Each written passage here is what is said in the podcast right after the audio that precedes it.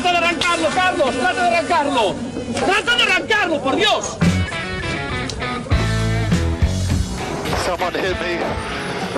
Yeah, I'm still yeah. Good looking at it. Is that who I think it was? Yes. It's all over.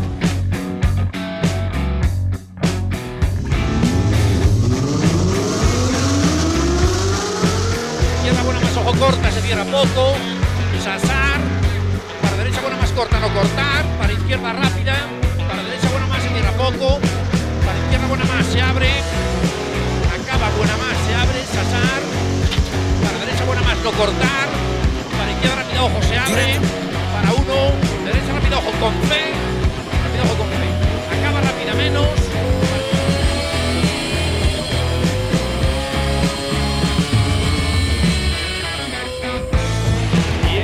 it's pole position.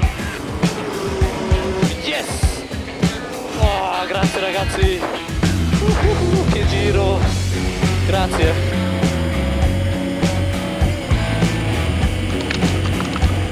Hola, hola, hola. Hola, ¿qué tal? Muy buenas tardes. O buenos días, o buenas noches, o lo que sea, amigos y amigos. Bienvenidos, bienvenidas a una nueva edición de este Tu Momento del Motor TurboTrack, edición treinta y tres de esta cuarta temporada. Y al otro lado de las teclas, ese que ese ruidico que se oye, ese clac, clac, clac, clac, clac, es Dani Catena. Buenas tardes, buenos días, buenas noches, buen espacio, momento temporal. Buen, bu- buen espectro de vida, David. Bienvenidos al sábado. Es necesario que teclee para que yo os pueda traer lo último del mundo del motor aquí en este primer sábado de junio, ya veraniego total, aquí en TurboTrack, en el ciento uno punto seis de la F M y en TrackFM también punto com, ¿verdad, David? Correcto, estamos eh, funcionando a las mil maravillas, TrackFM punto com eh, y a través de los podcasts. Eso través... te iba a decir, cuéntanos, cuéntanos, ¿dónde nos pueden escuchar? Nos pueden escuchar de... en su todos, radio F M. Aparte, a, aparte de en su radio F M, eh, nos pueden escuchar en cualquier agregador de podcasts, que hay un montón, y estamos en todos. Oh, sí, por fin somos full podcast. Ya podemos terminar, podemos cerrar TurboTrack, no hacer ninguna temporada más, ahora que ya hemos conseguido estar en todos y pirarnos, pero creo que no lo vamos a hacer. Aunque está sobre la mesa la negociación de la temporada dos mil veintidós dos mil veintitrés, ¿verdad, David? Pues sí, de hecho habrá que abrir ya negociaciones sobre la nueva temporada y de hecho habrá que abrir también negociación sobre el fin de esta, porque ya tenemos orden del jefe supremo de la Track, mmm, autoasignado a sí mismo, para dar cerrojado a esta temporada y tenemos que ver si nosotros estiramos un poco más o ya planteamos el cierre. Eh, que es una cosa que se me ha olvidado comentar antes contigo y que tendré que pues disponer para otro momento telefónico de esos que tanto ya, ya veis, queridos oyentes, que aquí no hay secretos, hay no. cosas que incluso se hablan delante de los micros. Claro que sí.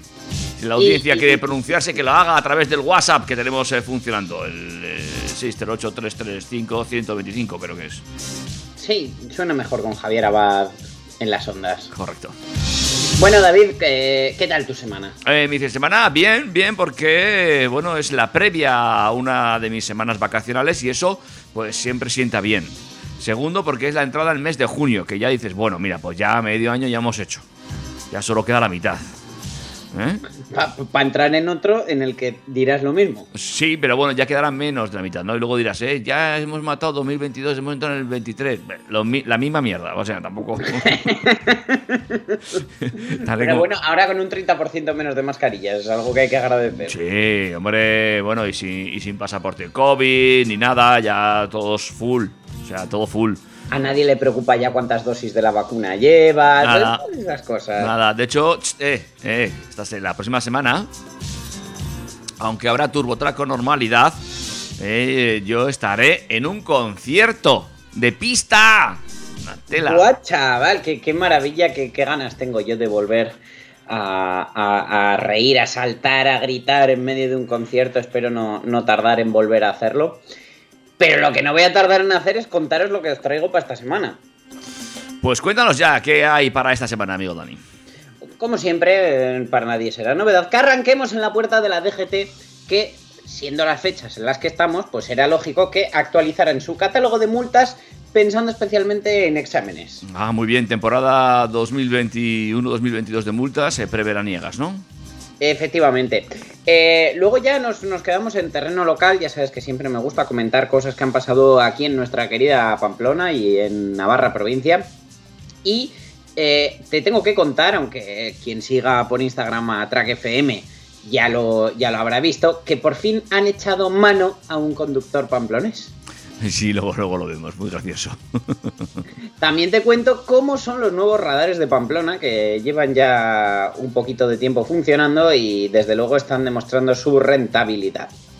Qué maravilla, ¿eh? Qué maravilla. Ah, qué bien. Más cosas Re- que tenemos por ahí. Rentabilidad, la de un radar de París que es capaz de cazar coches con el motor parado.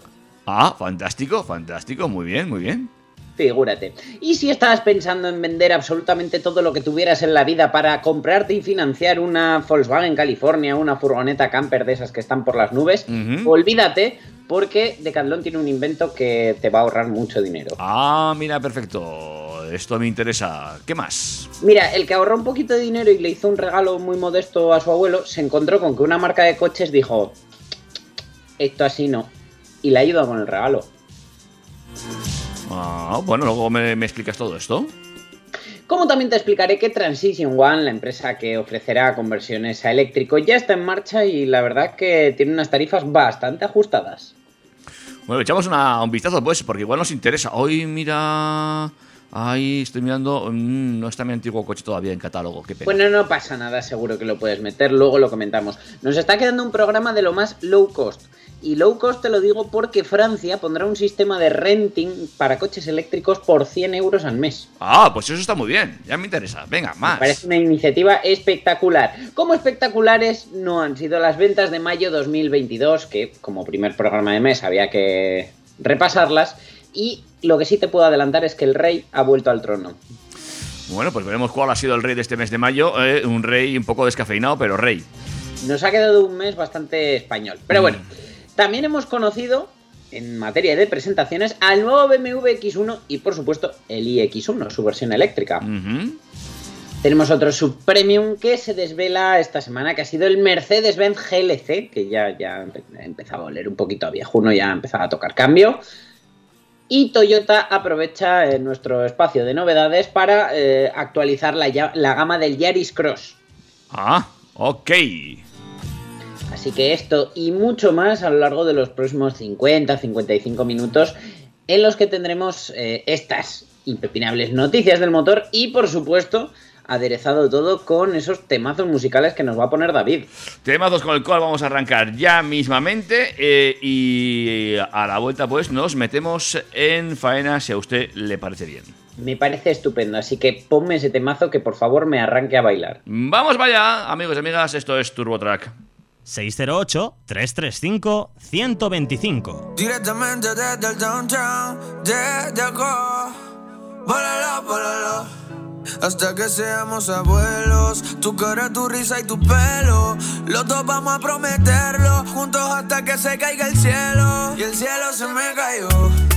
Yo no lo veía venir porque nadie me avisó. Mientras andaba tan feliz, el cielo se me cayó.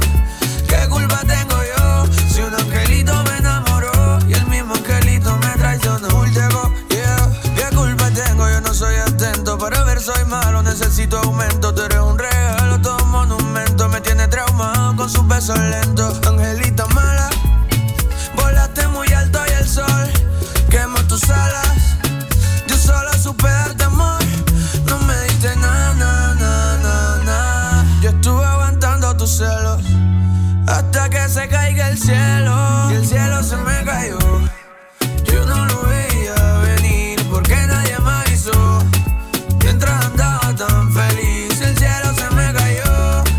¿Qué culpa tengo yo? Si un angelito me enamoró y el mismo angelito me traicionó.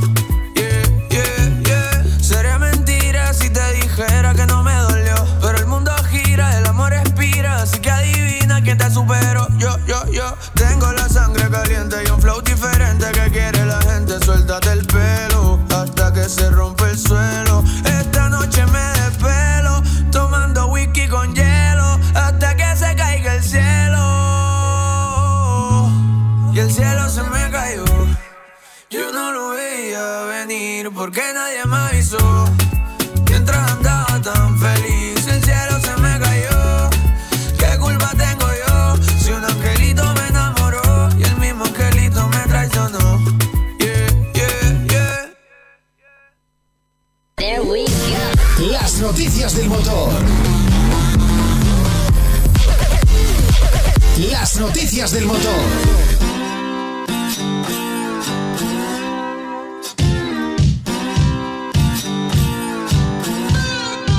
Bueno, pues amigos y amigas, arrancamos ya TurboTrack edición treinta y tres, nos metemos de lleno en ello y como siempre, eh, de entrada también en junio, entrada prácticamente en veranito y esto nos hace ver que también hay catálogo de multas.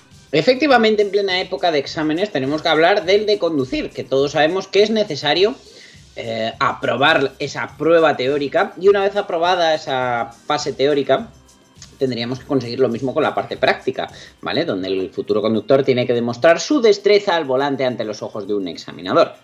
Si se tienen más de tres fallos en la parte teórica, el examen se tiene que repetir para poder pasar a hacer esa segunda parte práctica. Y lo mismo ocurre si se descubre que alguien ha copiado durante la prueba. Mm. ¿Conoces a alguien que haya copiado en el examen de conducir? No. Yo tampoco. O eso, o no me lo han contado. Pero bueno, es algo que antes no tenía mayor consecuencia que el suspenso, pero que ahora puede suponer una buena multa, porque según informa la D G T, copiar en un examen ahora está considerado como una infracción muy grave. Por tanto, de ser pillado en plena copiada, se debe hacer frente a una sanción económica de quinientos euros y, ojo que ahí no queda la cosa, no se podrá presentar hasta un plazo de seis meses después, con todo lo que esto puede conllevar si se necesita el carnet para un puesto de trabajo o, vamos, para tu vida diaria. El objetivo es reducir el número de dispositivos de intercomunicación que se están utilizando en los exámenes de conducir desde hace algunos años. Y es que aunque no lo parezca, es una de las formas que más aprovechan los alumnos para copiar y obtener ese aprobado de gratis eh, y que por supuesto la D G T lo está persiguiendo cada vez con más dureza. Bueno, pues eh, me parece bien, ¿eh? Hombre, eh, a ver... Que luego pasa lo que pasa, que nos encontramos con cada conductor por ahí que da, da miedito. ¿Eh? Claro, no como los conductores que nos hemos sacado el carnet sin copiar, que nos acordamos absolutísimamente de todo el código de circulación que nos estudiamos. Hombre, pacientemente no. atendiendo a no, clases. No, estoy de acuerdo contigo. Y haciendo un test al final, porque todos íbamos a clase, entendíamos y queríamos comprender el porqué de las normas. No nos aprendíamos las respuestas de los test. No, estoy de acuerdo contigo, pero de ahí a copiar también, ¿qué hacemos? ¿Regalamos ya los, los, el tema de, de, de conducir? Pues no, no, no, ojo, que, que no estoy defendiendo lo de copiar. Que yo pero, creo que el sistema no es bueno, como tú, pues también, pero por lo menos eh, te tenías que repasar el libro y tenías que, que mirarte los tests eh, y leértelos, y al final te, te hacía consultar algo, y ahora mismo con los nuevos sistemas de internet pues la gente aprende más. Creo no, yo, no, no, ¿eh? que, que estoy de acuerdo, o sea, quiero decir, pero sí que es cierto que, bueno, que la parte teórica está diseñada de tal manera que al final un conductor medio a los tres meses del examen no se acuerda de la mitad. Bueno, yo incluso salí del examen y ya no me acordaba de la mitad, pero daba igual. Bueno, pero tú... Exactamente, exactamente, quiero decir que bueno. Pero te suena decir, al final... Te que... el examen y dijiste, ¿yo qué hago aquí? Sí, sí, prácticamente sí, digo, ah, pues, pues muy bien, pues venga. Mira, el que sí sabía lo que hacía... Era un conductor pamplonés que, tras pasar varias veces con su ciclomotor por el radar de Veloso, tapando la matrícula con la propia mano, eh, por supuesto para evitar ser multado, finalmente ha sido localizado y denunciado por todas las infracciones realizadas. Y es que, por lo visto, el buen hombre tiene un álbum de fotos enteros pasando con su mochillo de cuarenta y nueve, uh-huh, delante de los radares, tapando la matrícula con su mano. Hay que decir... que si bien en la foto que hemos visto ha vestido de trabajo, entre que es una moto de cuarenta y nueve, que yo creo que ya no hay tantas, que es de un color así un poco particular, y que el muchacho lleva todo el brazo muy tatuado, igual es que no ha sido tan difícil reconocerle. No, y el propio casco, tampoco también lleno de pegatinicas y esas cositas, ¿eh?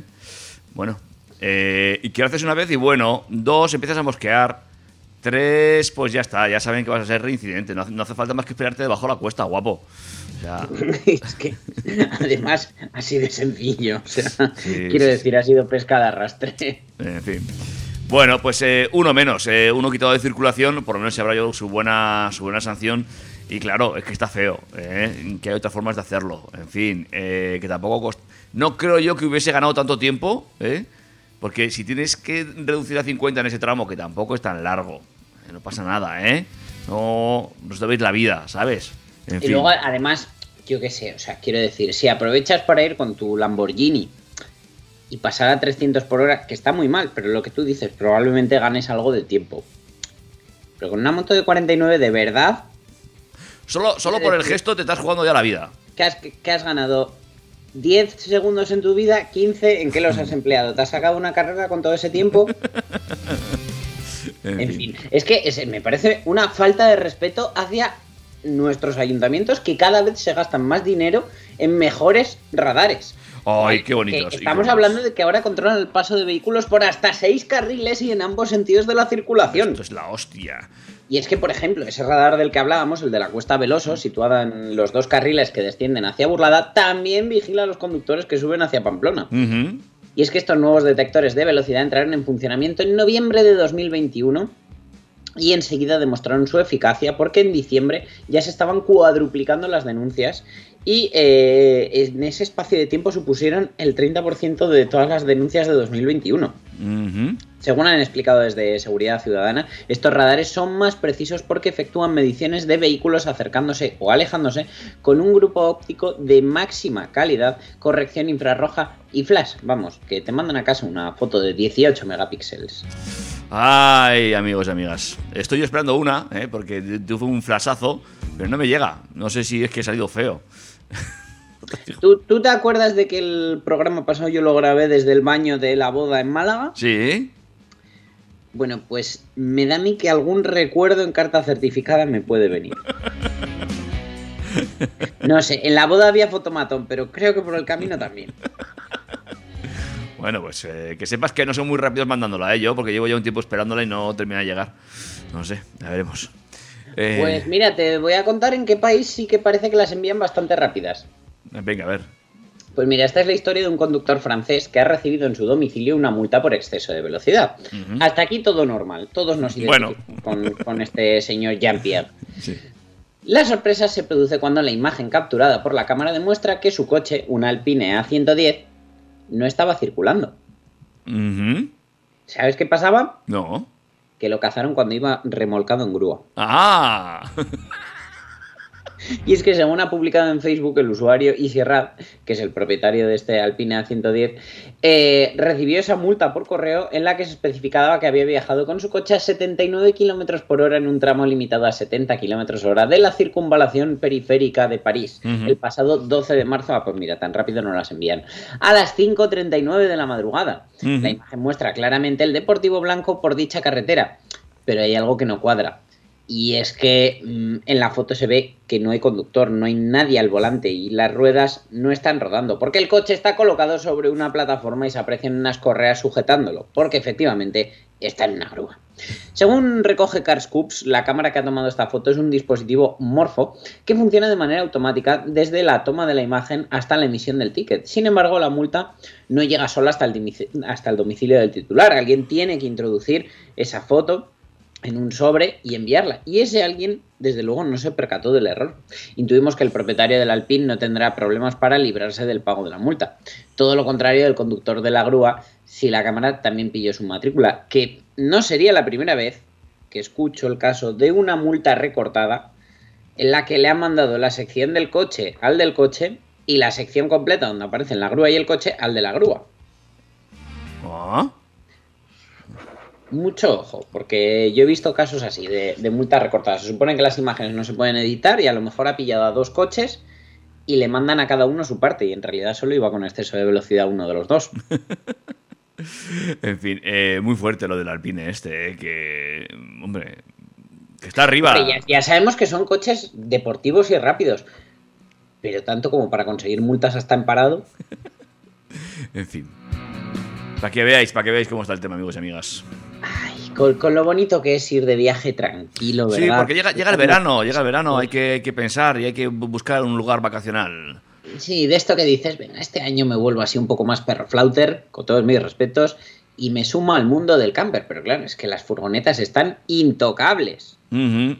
Cierto, cierto. O sea, es que te piden dinerales por, por, por auténticos coches que deberían estar en Parque Jurásico con los dinosaurios.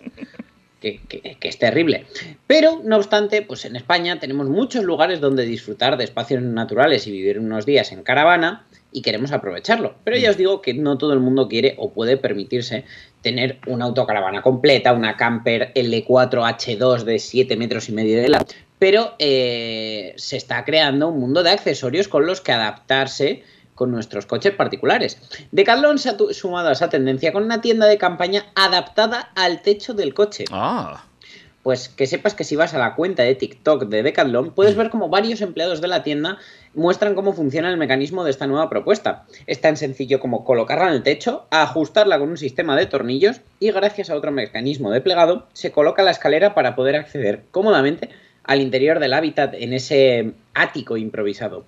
Se trata de una reinterpretación de la tienda de campaña tradicional que la compañía lleva tanto tiempo vendiendo a los excursionistas. Uh-huh.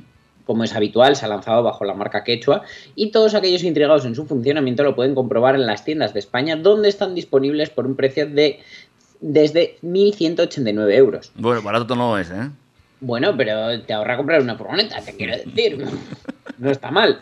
Tú solo tienes que aparcar en el lugar apropiado y montarla en menos de cinco minutos.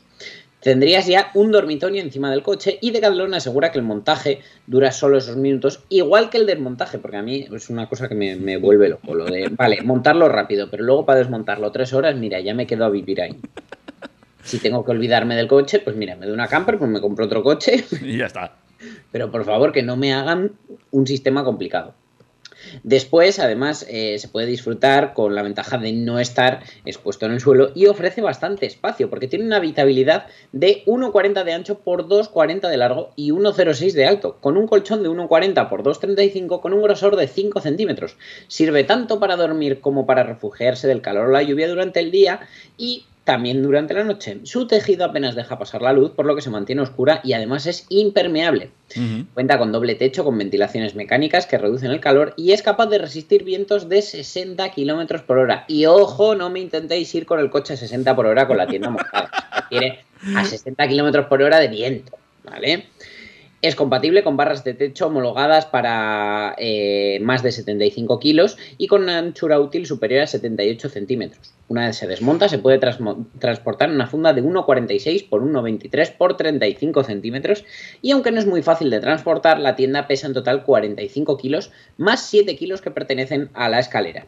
Vale. Hablando de la escalera, es plegable y de aluminio, tiene dos metros y medio y para instalarla el kit entero incluye el kit de tornillería y placas. También se incluye el bolso para calzado, una correa de fijación para accesorios y el colchón de espuma integrado.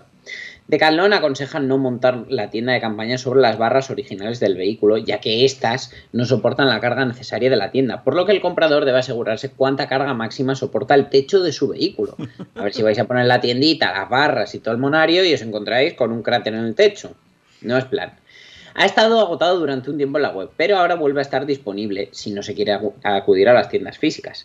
Hay alguna alternativa algo más económica de la misma marca, pero no es completamente plegable ni cuenta con las mismas especificaciones ni espacio. Bueno, bueno, bueno. Eh, yo ya se lo he pasado a una conocida eh, para que lo tenga en cuenta. No me digas más, tu conocido igual tiene una furgoneta incluso. Sí, sí, sí. Pues que se ponga las pilas y camperice la que tiene, que es lo que tiene que hacer. Ay, señor. Eh, entonces, ¿puedo dormir encima del techo del coche o no? Porque no lo tengo claro, claro. Eh, dos tíos eh, encima de un techo van, van a ser doscientos kilos. Te pites pues pelotas. Ve, tú no te preocupes. Mira, tú vas al concesionario donde te hayan vendido tu coche uh-huh. y seguro que en el departamento de postventa hay alguien capaz de decirte cuánto pecho, peso soporta tu coche. Me va... Y si no inventas, ¿eh? Pero vamos... Como lo tienes ya, te digo que vayas a postventa. No sé, ya lo que nos faltaba, ¿eh? eh batalla, largo, ancho, eh, litros de maletero, ¿cuánto, ¿cuántos litros tienen lo, los reposabrazos, pitos y flotas de allá? ¿Cuánto, ¿Cuánto techo soporta el techo de mi coche? Pues mira, guapo, ya que... Okay. Eh, Alquílate un hotel, ¿sabes? ¿Eh? Yo me sé de uno que si nos está escuchando ahora, a partir de ahora empieza a enseñar los coches subiéndose al techo para demostrar lo que aguanta. chapa buena esta. En fin, eh, vamos con la última de este bloque, si te parece. Eh... Sí, porque hay que hablar de, de, esa, de, de, de ese colectivo como el del que acabamos de hablar de chapa buena, que son los abuelos, que son como esos padres que todo lo consienten y que en la mayoría de ocasiones se han sacrificado para sacar adelante a su familia. Estos sacrificios suponen realizar, eh, renunciar, perdón, a muchos de tus sueños por el bienestar de los tuyos. Por ese motivo, Gonzalo, un joven argentino, le ha regalado a su abuelo el Renault doce de sus sueños, regalo en el que Renault ha querido participar restaurando el coche. Alberto es un jubilado de setenta y seis años de General Pico, una ciudad de la provincia de La Pampa, en Argentina. Siempre había soñado con tener un Renault doce, el primer coche que él condujo, pero nunca había podido permitirse el lujo de comprar uno. Para Gonzalo, uno de sus nietos, Alberto significa mucho, por lo que invirtió todo lo que había ahorrado trabajando como D J y lo recaudó. Eh, eh, también eh, vendió su moto y uh-huh. juntó el dinero de todo para comprarle un Renault doce de mil novecientos noventa y tres, porque recordamos que estos coches pues, se han vendido hasta más tarde en, en el Mercosur, y de esa manera regalárselo a su abuelo. Uh-huh. Un momento especial, porque ver sonreír a mi abuelo es hermoso, siempre ha ayudado a sus nietos y merecía ser recompensado a cambio. Estoy muy feliz de haberle hecho este regalo, uh-huh. dijo Gonzalo. Pero la historia del nieto y abuelo pronto se hizo viral y varios medios argentinos se hicieron eco de la noticia. Esto permitió que el conmovedor gesto acabara llegando a oídas de Renault Argentina, uh-huh. quien rápidamente quiso contribuir en tan especial regalo. Renault Care Service, el brazo de posventa en Argentina, que saben cuántos pesos, cuánto peso soportan los techos, se puso en contacto con Gonzalo y con un concesionario de la marca en General Pico. En las instalaciones contaban con todas las piezas necesarias para restaurar el Renault doce de Alberto y devolverlo a sus días de gloria. Oh. Además de la restauración, Renault Argentina invitó a Gonzalo y Alberto a recorrer la planta de Santa Isabel, en Córdoba, donde se fabricó el R doce hasta mil novecientos noventa y cinco. Abuelo y nieto pudieron conocer el interior de las instalaciones donde se había fabricado su nuevo, entre comillas, coche hacía casi tres décadas. Ah, qué bonito. A mí estas, estas historias sí me gustan, ¿eh? Me llenan es que un son poquito. Son conmovedoras, sí, sí, ¿verdad? Sí, sí, muy chulo, muy chulo.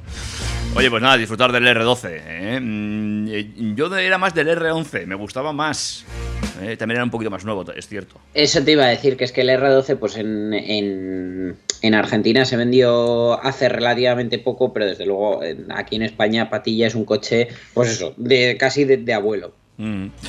Sí, sí, eh, yo me acuerdo perfectamente que el primer coche nuevo que se iban a comprar mis padres era un R once y justo, no me acuerdo el año, tú me lo vas a decir seguro, se retiró ese año del mercado y salía el R diecinueve y fue el que nos compramos, el R diecinueve. Pues sería año ochenta y nueve, noventa, por ahí. Uh-huh, puede ser, puede ser, sí, sí. El R diecinueve, que tenía un anuncio precioso donde salía del mar, el color era azul, eh, mis padres odiaban ese color, lo compraron en otro color, pero nunca llegó. Y al final lo tuvimos de color mmm, champán. Sí. Anda, mira qué, qué curiosa historia. Pues mira, fíjate, mis padres se compraron un Peugeot doscientos cinco y como mi padre trabajaba mucho, el coche se, para, se pasaba mucho tiempo en casa muerto de asco. Y entonces la solución que encontraron fue que mi madre se sacara el carnet. Uh-huh. Total, que el, que el coche de la autoescuela era un Renault diecinueve, un R diecinueve también. Hola mamá, sé que estás oyendo esto, sí estoy hablando de ti. Y total, que aunque mi madre fue muy feliz con su Peugeot doscientos cinco, siempre se le quedó la espinita de no haberse comprado un Renault diecinueve como el de la autoescuela. Ay, pues andaba bien ese coche, ¿eh? Ay, en un viaje a la Sound falleció. Y ahí oh, lo dejo. Qué lástima. Un break musical y seguimos con más cosas, Dani. Y nos ponemos las pilas. Venga, acuérdate que tenemos un WhatsApp. seis cero ocho, tres tres cinco, uno dos cinco.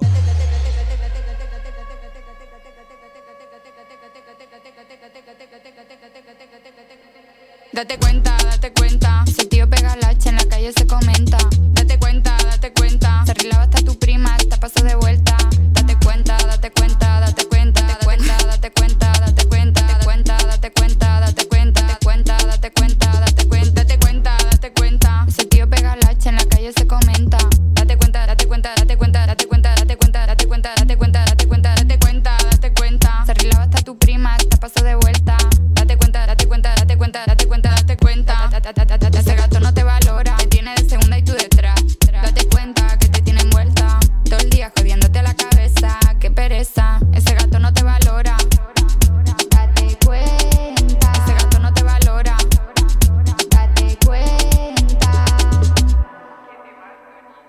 cuenta, date cuenta. Ese tío pega la hacha, en la calle se comenta. Date cuenta, date cuenta. Se arreglaba hasta tu prima, te pasó de vuelta. Date cuenta, date cuenta, date cuenta, date cuenta, date cuenta, date cuenta. Date cuenta, date cuenta, date cuenta, date cuenta, date cuenta, date cuenta. Tú eras una dura que a nadie rinde cuenta.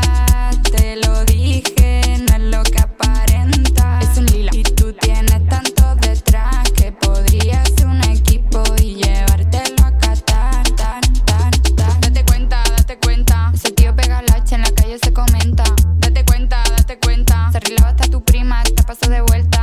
Date cuenta, date cuenta, date cuenta, date cuenta, date cuenta. Date cuenta. Date cuenta, date cuenta, date cuenta, date cuenta, date cuenta.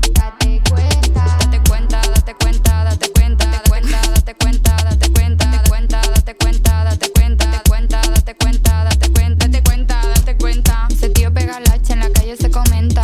Date cuenta, date cuenta, date cuenta, date cuenta, date cuenta, date cuenta, date cuenta, date cuenta. TurboTrack.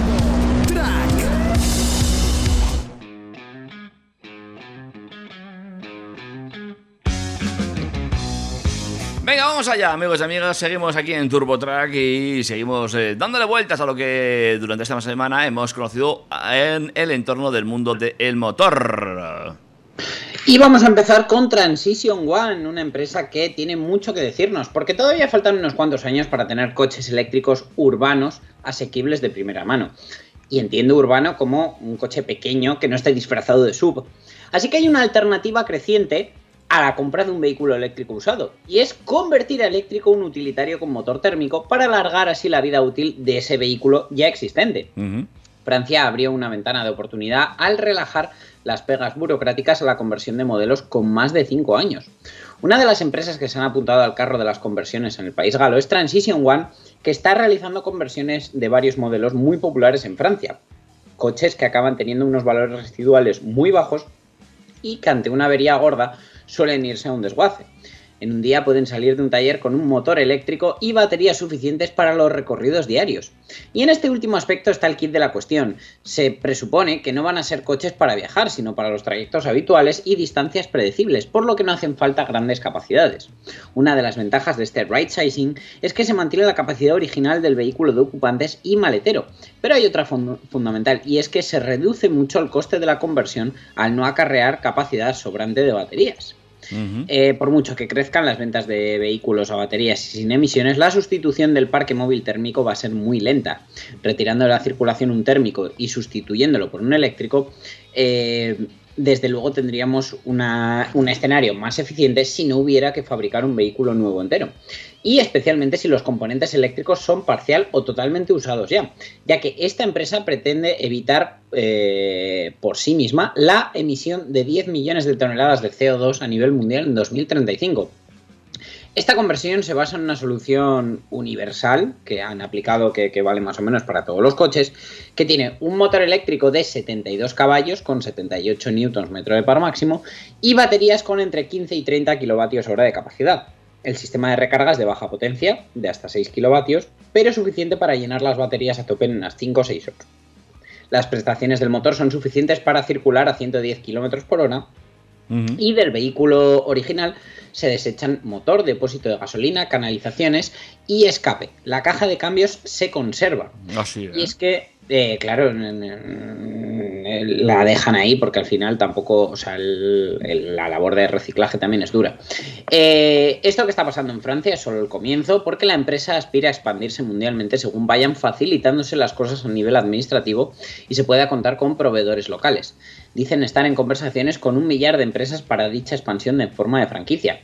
A corto plazo, Transition One pretende ofrecer los retrofits sin necesidad de subvenciones entre siete y ocho mil euros y en cinco años que no superen los cinco mil quinientos euros para determinados modelos. Uh-huh. Para lograr esos precios se tiene que optimizar el proceso de conversión para que dure solo unas horas y se tiene que contar ya con experiencia con modelos concretos para agilizarlo todo a nivel mecánico y administrativo, robotizando el proceso que así eh, haría pasar de un proceso de días a un proceso de horas en modelos ya conocidos. Uh-huh.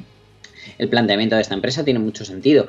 Por un coste similar al de traer un utilitario asiático ultra básico al viejo continente, se reduce la necesidad de fabricar más coches, hay oportunidades a nivel de empleo y economía circular. Se ajustan mucho más los vehículos a las necesidades reales de desplazamientos habituales, ya que no es muy sostenible que todo el parque se reemplace con coches a baterías que puedan hacer quinientos kilómetros puntualmente, si habitualmente con cien o doscientos puede más que sobrar. En cuanto a la preservación del parque automovilístico, hay dos formas de verlo. Por un lado, se van a mantener modelos populares más tiempo en circulación, que son coches que no tienen un valor histórico significativo ni a corto ni a medio plazo, pero bueno, podemos encontrar un Renault Twingo Gordini R S con un mínimo de sentido como coche de colección, pero un Twingo mil doscientos básico no, entonces podemos usar ese básico eh, con una avería que hace que su peso no valga más que lo que vale en chatarra y podemos aprovecharlo. Uh-huh. Por otro lado, mirando a largo plazo, van a llegar menos coches en estado original a su condición de histórico, pero también hay que tener en cuenta que el parque de vehículos históricos con reconocimiento legal de dicha condición no es precisamente muy numeroso. Los modelos dignos de preservación seguramente lleguen al futuro tal y como se fabricaron, eh, más las arrugas y achaques del tiempo. Hay una derivada importante que tenemos que tener en cuenta y es que los coches convertidos van a mantener los mismos sistemas de seguridad, así que incluso perfectamente mantenidos tendrán la seguridad de un modelo antiguo, tenemos que tenerlo en cuenta. Eso significa que no vamos a tener asistencias avanzadas a la conducción, frenado automático, etcétera. Y a efectos de seguridad vial, pues no es una cuestión menor, pero bueno, hay que encontrar ahí un poco el equilibrio entre eh, coche moderno seguro y coche lo suficientemente antiguo como para que compense comprarlo para hacerlo eléctrico. No, no, que lo estábamos comentando, si por siete mil eh, pavos o, o incluso si va bajando la cifra, cinco mil, eh, tienes eh, tu utilitario eléctrico para andar por ciudad, pues evidentemente, ¿para qué vas a comprarte un coche con setecientos mil kilómetros de autonomía cuando luego realmente no lo estás utilizando? Es decir, para ser un segundo vehículo en una familia normal, más que de sobra. Hombre, incluso te quiero decir, eh, los que ya tenemos un primer coche eléctrico grande en casa, que decimos, es que mmm, no me interesa tener otro con la misma autonomía. Y la verdad es que los que eh, podemos optar como segundo coche están muy cerca en precio de los más grandes, que al final, por eso yo en su momento me planteé cambiar el segundo coche por un eléctrico, pero al final, por la diferencia en precio, dices, mmm, cambio el primer coche o coche principal. Uh-huh.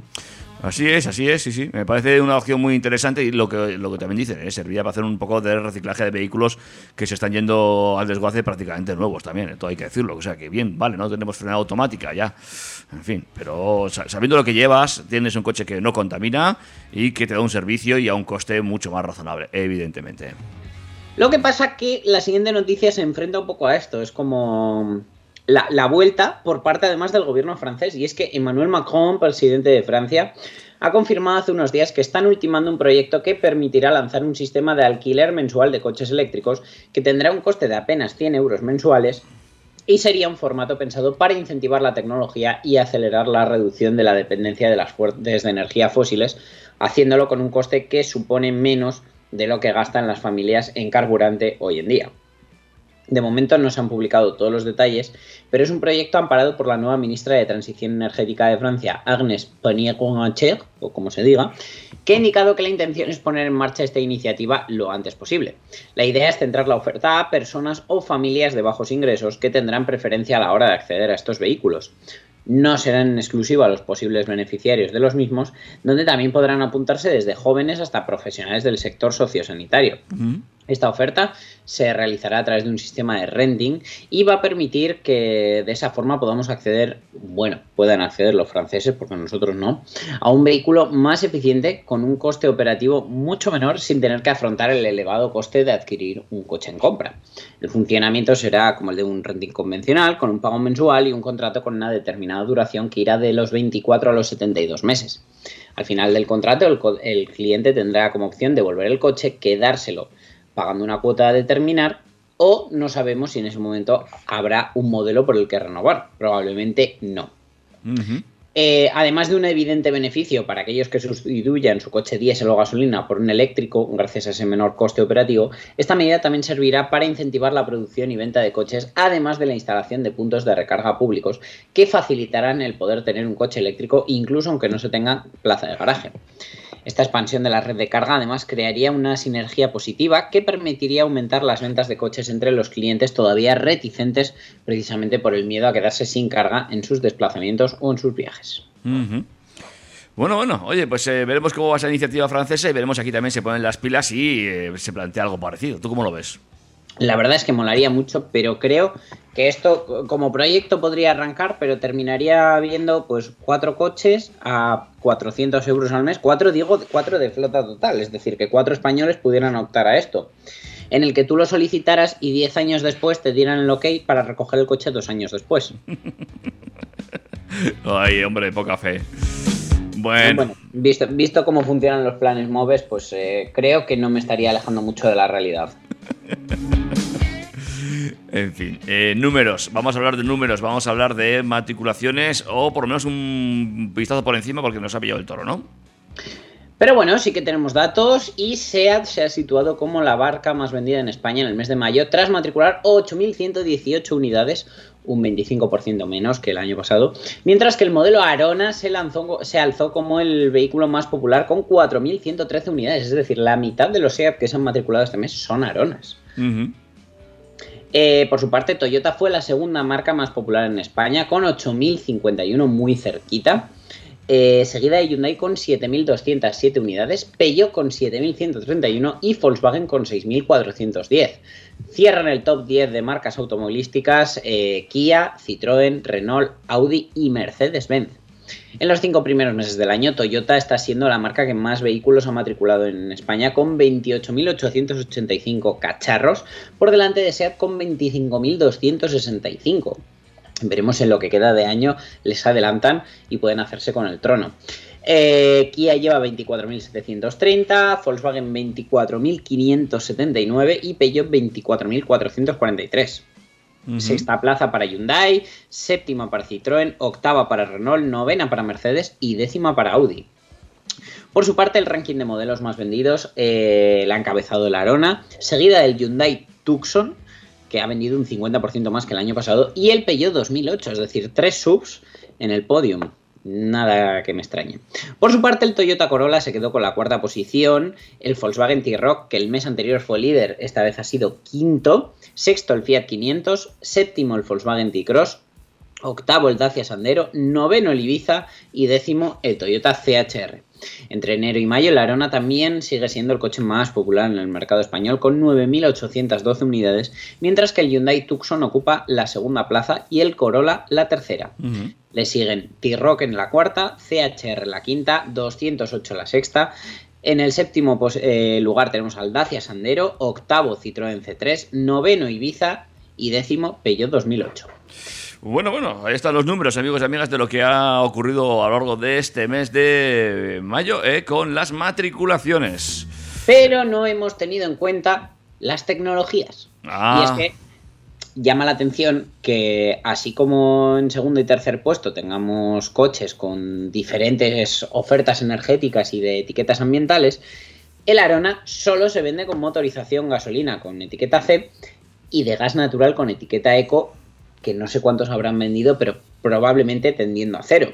Posiblemente. Pero, sin embargo, si nos vamos al panorama electrificado, vemos que el Citroën C cuatro, español, eh, de, salido de la planta de Villaverde, ha sido el coche eléctrico más vendido en el mercado español, tras matricular ciento cincuenta y cuatro coches y registrar un crecimiento interanual del sesenta y siete por ciento. Uh-huh. Al modelo de la firma automovilística francesa le siguen en el ranking mensual el Fiat quinientos, que también me parece un muy buen coche eléctrico, el Mini, Opel Corsa, eh, Peugeot doscientos ocho y eh, los cinco primeros meses del año continúa en lo alto de la clasificación el Tesla Model tres, que poco a poco va cayendo, sigue con las mismas unidades matriculadas porque siguen arrastrando el problema de la falta de suministros y del cierre de la planta de Shanghái por COVID. Uh-huh. El Kia Niro lleva ya casi mil coches matriculados eh, y ya en cuarto, no, en tercero lugar Eh, tenemos al C cuatro en el acumulado anual, el Fiat quinientos y el Hyundai Ioniq cinco, que ya ha matriculado quinientas tres unidades. Uh-huh. En cuanto a híbridos enchufables, el dos mil ocho, eh, perdón, tres mil ocho fue el enchufable más vendido en mayo con trescientas setenta y cinco unidades por delante de su primo, que comparte tecnología con él, el C cinco Aircross y el Jeep Renegade. le siguen el Jeep Compass y el Toyota RAV cuatro. En el acumulado, el tres mil ocho repite como el modelo híbrido enchufable más vendido, por delante del G L C, que ocupa la segunda posición. Fíjate, un modelo tan veterano. Uh-huh. eh, Ford Kuga el tercero, cuarto Jeep Compass y quinto Mitsubishi Eclipse Cross. Uh-huh. En cuanto a modelos híbridos no enchufables, los más demandados fueron el Toyota Corolla, el Fiat quinientos, que no se merece el título de híbrido porque es microhíbrido, el Toyota C H R, el Renault Arcana, que aunque tiene versión híbrida, creo que ahí están contando también los microhíbridos, y el Ford Puma, que por supuesto tampoco es híbrido, pero tiene esa versión EcoBoost M H E V microhíbrido. El Corolla repitió como el modelo híbrido más vendido en lo que va de ejercicio, eh, mientras que le siguen en el top cinco el C H R, el Fiat quinientos, el Yaris Cross y el Hyundai Tucson. Bueno, pues así están los números, y en cuanto, también en cuanto a tecnologías, ¿eh? Eh, vemos cómo poquito a poco van subiendo la venta de electrificados, y esto va a seguir así, ¿eh? Muy a, muy a loro que te imploro. Todos aquellos a los que le cuelga un cable cada vez se van a ir vendiendo más. Uh-huh. Bueno, vamos a ver eh, novedades que también han salido este, estos días. Pues bueno, empezamos con las novedades y arrancamos con B M W, que ha presentado la tercera generación del X uno, que se va a lanzar en el mercado en octubre, con una variante con motor de gasolina, otra diésel y el i equis uno, que sería el eléctrico. Uh-huh. eh, además, también va a tener dos híbridos enchufables, debido a que la arquitectura del modelo permite la producción flexible en una única línea de montaje de versiones con propulsión totalmente eléctrica, sistemas híbridos enchufables y motores de combustión. En cuanto al diseño exterior, en el área frontal destaca una gran parrilla con los riñones de B M W y prácticamente cuadrada, con unos finos faros con tecnología L E D y una silueta de modelo que se estiliza con los pasos de rueda, los tiradores de las puertas enrasados y un largo alerón de techo. El X uno se ofrece con llantas desde diecisiete pulgadas. En el interior se ha rediseñado el habitáculo y destacan el cuadro de instrumentos, la pantalla curvada B M W Curved Display, el reposabrazos flotante con el panel de control integrado y esa bandeja para teléfonos móviles retroiluminada en la parte delantera de la consola central. Este nuevo X uno se va a lanzar con un catálogo de motores de combustión convencional que incluye una unidad de gasolina y otra diésel de la nueva generación modular de motores Efficient Dynamics de B M W Group. Así, la variante X uno S-Drive, porque tiene tracción a un solo eje, dieciocho D, utiliza un motor diésel de cuatro cilindros, ciento cincuenta caballos, asociado a una caja de cambios automática Steptronic de siete velocidades con doble embrague, mientras que el S-Drive dieciocho I monta un propulsor gasolina de tres cilindros y ciento treinta y seis caballos vinculado a la misma caja de cambio, lo que nos quiere decir que no hay caja de cambios manual. Uh-huh. Las dos versiones híbridas, a partir de noviembre, incluyen un motor eléctrico integrado en la caja de cambios Steptronic, que aumenta la potencia hasta doscientos cuarenta y cinco caballos para el veinticinco E y trescientos veintiséis caballos para el treinta E, además de darles la tracción total. Por su parte, el i equis uno X-Drive treinta es el primer coche eléctrico con tracción total desarrollado por la marca para el segmento compacto premium. Esta versión cuenta con la tecnología B M W iDrive de quinta generación, un motor eléctrico en el eje delantero y una potencia de trescientos trece caballos. El equipamiento de serie incluye, pues como ya es habitual, control de crucero con función de freno, sistema de aviso de colisión frontal, eh, detección de tráfico en los giros, Eh, detección de peatones, de ciclistas, asistente de aparcamiento, cámara de marcha atrás. Pues bueno, la verdad que viene bastante, bastante bien equipado de serie. Bueno, eh, pues no está mal, ¿eh? Que un B M W venga bien equipado de serie. Sí, lo que pasa que era una cosa que tenían que solucionar, la han solucionado, pero evidentemente lo que no han solucionado son los ceros de su factura. Ah, bueno. Pero, ya lo que pasa, Pero bueno, ¿no? ahí, ahí seguimos siendo puramente B M Ws. ¿Qué te parece el i equis uno con esos detalles en azul para que todo el mundo sepa que llevas un eléctrico? Pues me gusta, es bonito, es muy bonito. Es un coche que ha quedado, ha quedado chulo, ¿eh? La verdad que ha quedado pintón y, y, y pedía un poco cambio ya. Mm. No sé cuál será la prefactura con esos ceros que dices, pero el coche es bonito. Bueno, pues, pues mira, me, me alegra que te guste un, un coche así. Eh, sobre todo porque, pues eso, tenemos versión cien por ciento eléctrica, de la que, pues bueno, me encantaría probar y pues me gustaría ver el rendimiento que da, con qué batería se ofrece, etc, etcétera. Pues ya saben, cualquier concesionario B M W que tenga uno de estos a su alcance, que llame a mi compañero Dani Catena, que estará encantado de probarlo, ¿eh? Y lo tratará con mimo y cariño y siempre lo devuelve limpio, esto también es cierto. Y cargado. Cargado. Las dos cosas. Muy bien. Eh, y hablamos de otro premio en el, el Mercedes-Benz. Sí, porque eh, tal y como estaba previsto, Mercedes acaba de presentar el G L C, un modelo que llega totalmente renovado y que sitúa al modelo en un nuevo punto de partida, ahora con más equipamiento, más refinamiento, más tecnología y presumiblemente más precio. El nuevo G L C está disponible exclusivamente en versión híbrida, sea como modelo híbrido enchufable o sea en una ejecución con propulsión híbrida parcial con técnica de cuarenta y ocho voltios, que es una manera muy elegante de decir que es microhíbrido, mm-hmm. con ese arrancador alternador integrado. Mm-hmm. Los híbridos enchufables brindan una autonomía de más de cien kilómetros W L T P y es la opción ideal para poder afrontar en régimen eléctrico casi todos los trayectos cotidianos. El modelo contará de serie con la tracción integral formatic de serie, la posibilidad de los eh, híbridos enchufables de conducir campo a través en régimen eléctrico, modo off-road en la pantalla y el, el llamado capó transparente. El nuevo G L C se revela a primera vista como miembro de la familia S U V de Mercedes.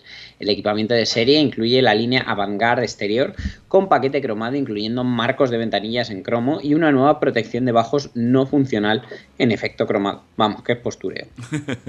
Este último elemento acentúa y revaloriza las singulares proporciones del vehículo. Y entre los aspectos más destacados del diseño de este G L C se encuentran los nuevos faros que nacen directamente de la calandra del radiador y acentúan esa anchura del frontal, así como la nueva calandra del radiador que forma parte de la línea de equipamiento de serie Avantgarde exterior, incluyendo por primera vez un marco cromado y una lama deportiva en color gris mate con elementos de adorno cromados. Si nos metemos ya en la línea A M G Line, incluye una calandra de radiador con Mercedes-Benz Pattern y la estrella de Mercedes integrada. A partir de la línea A M G se ofrecen por primera vez ensanchamientos de los pasarruedas de color del vehículo y eh, bueno, ya sabemos que estos elementos, elementos subrayan en calidad de equipo opcional el cariz deportivo de la línea A M G en combinación con los neumáticos mixtos. Por primera vez se ofrecen como equipo opcional estribos de funcionalidad optimizada y desde el acabado A M G un paquete Night. La presencia deportiva y majestuosa del automóvil se debe también al extenso ancho de vía y a las llantas que van desde las dieciocho hasta las veinte pulgadas enrasadas con la carrocería, que es un detalle que queda muy bonito, que no, que no estén ahí muy metidas. Uh-huh. Eh, varias llantas están disponibles y muestran un diseño moderno con un acabado de alto brillo y superficies pintadas en dos colores, así como propiedades aerodinámicas avanzadas. Oh, oh. Llantas bien cerraditas como se llevan ahora. Las nuevas luces traseras son dos piezas, muestran una estructura interior en efecto tridimensional y subrayan la anchura de la zaga del S U V. El interior del nuevo G L C, ya con el equipamiento de serie, incluye ahora, eh, como os decía, la línea Avantgarde y emite una señal clara a los ocupantes del vehículo de calidad. El tablero de instrumentos se distingue por una distribución clara de zonas y componentes. La sección superior, con perfil de ala, sirve de soporte a nuevos difusores redondos eh, aplanados que recuerdan a las barquillas de los propulsores de un avión. La sección inferior, con su elemento de adorno de generosa superficie, se prolonga armoniosamente en la consola central de forma abombada. La pantalla L C D tiene doce coma tres pulgadas delante del conductor y parece estar suspendida por delante del perfil del ala y la superficie del elemento de adorno. El visualizador central, que tiene once coma nueve pulgadas, que son treinta coma dos centímetros, nace sin solución de continuidad y sin juntas visibles con la consola central, dando a sí mismo la sensación de estar eh, suspendido sobre el elemento de adorno. La verdad que a mí me gusta bastante cómo les ha quedado porque es muy similar al del clase C. Luego también tenemos los revestimientos de las puertas con un aspecto bastante moderno y a la vez un poco minimalista que envuelven el tablero de instrumentos. Los paneles centrales de las puertas con apoyabrazos integrados se desarrollan en dirección horizontal a partir de una superficie vertical. El nuevo G L C mide cuatro coma setenta y uno de largo, el ancho de vía es ahora seis milímetros mayor delante y veintitrés detrás y eh, esta mayor longitud del vehículo redunda en un aumento de batalla y de la longitud de los voladizos de delante y de detrás. La anchura del vehículo ahora es de uno coma ochenta y nueve, cota idéntica a la de su predecesor. El volumen de maletero se beneficia del mayor voladizo trasero y aumenta claramente hasta alcanzar los seiscientos veinte litros, que son setenta más que el antecesor. El coeficiente de resistencia aerodinámico es extraordinariamente bajo, bajando de cero coma treinta y uno a cero coma veintinueve, cosa uh-huh. que la verdad es un gran avance. Y eh, conforme con la estrategia centrada en el lujo de Mercedes ahora mismo, se mete un equipamiento de serie un poquito mayor que lo que teníamos antes, una estrategia similar a la de B M W, para ofrecer al cliente un vehículo aún más atractivo desde la línea más básica. Por ejemplo, desde la línea de equipamiento Vanguard básica ya eh, se dan los visualizadores de gran tamaño, esas pantallas grandes, y la integración de smartphone, la carga inalámbrica o los asientos calefactados delanteros. El nuevo G L C está disponible únicamente con etiquetas eco o cero, ya os digo, con esa propulsión parcial, como llaman ellos, de cuarenta y ocho voltios, y eh, con los híbridos enchufables, con un motor adicional de cien kilovatios y una autonomía en régimen eléctrico de cien kilómetros. El G L C también equipa eh, sus sistemas de propulsión híbrida enchufable de cuarta generación y eh, en potencias lo que tenemos disponible son ciento cincuenta caballos para el G L C doscientos cuatro matic, ciento noventa para el G L C trescientos cuatro matic y la versión diésel son ciento cuarenta y cinco caballos, perdón, ciento cuarenta y cinco kilovatios, ciento noventa y siete caballos para el G L C doscientos veinte D cuatro matic. Uh-huh. eh, la verdad que, bueno, en cuanto a consumos homologan pues eh, ocho litros el diésel, eh, perdón, perdón, cinco coma dos el diésel, ocho coma dos el G L C de mayor potencia, el, el trescientos cuatro matic, y el doscientos cuatro matic homologa los mismos ocho coma dos, ya que se trata del mismo bloque motor. En cuanto a los híbridos enchufables, pues homologan, como siempre, unos eh, consumos rondando el litro, dos litros, con unas emisiones de C O dos, de C O dos que van hasta los diecinueve gramos eh, por kilómetro en ciclo de homologación. Uh-huh. Seguimos teniendo la suspensión adaptativa Airmatic como opción y ahora también le, las pantallas albergan ese sistema operativo M B U X que tanto ha gustado al público en general. Bueno, eh, en cuanto a, al coche, fíjate, no me termina de convencer mucho a mí, no sé. ¿Sabes qué pasa? Creo que no ha cambiado lo suficiente como para ser una revolución. Me parece que han hecho un muy buen coche, en directo llamará mucho la atención. Pero tú lo ves y si no estás puesto en Mercedes no sabes si es el nuevo o el viejo. Mm-hmm. Se nos ve un poquito redondeado, cosa que no me termina de convencer mucho. Y el interior, eh, sé cuál no me voy a comprar. Ese interior en rojo no lo quiero ni vamos. Eh, una cosa no me gusta nada. No, de verdad. Fíjate, a mí me recuerda a esa serie que Netflix estrenó no hace mucho que se llama Sky Rojo. Mm, la tengo sin ver. Pues se desarrolla en un sitio de estos que tienen como muchas luces al lado de las carreteras. Vale, pues ya veré si un día me pongo a ello. Pero bueno, que, que ese interior en rojo a mí me recuerda un poco a todo esto. Oye, venga, rápidamente a la última porque ya estamos casi fuera de tiempo. Pues estamos fuera de tiempo, pero tenemos que sacar un hueco para contarte que Toyota ha lanzado ya la gama dos mil veintitrés del Yaris Cross Electric Hybrid, mm-hmm. donde ahora los acabados eh, se distribuyen en seis niveles de equipamiento, que son Business Plus, Active Tech, Style, Style Plus, Adventure y Adventure Plus. Mm-hmm. Este último entra a formar parte de la gama como reemplazo de la versión especial de lanzamiento Premier Edition. Ahora todas las versiones del todo camino de segmento B incluyen una moldura Yaris Cross en los pasos de puerta y a partir del, del acabado Style incluyen además filtro de partículas nano-M. El acabado Adventure Plus ofrece sobre el equipamiento de serie del Adventure carrocería bitono, portón automático con apertura a manos libres, head-up display de diez pulgadas a color y alerta de tráfico trasero con frenado automático. Mm.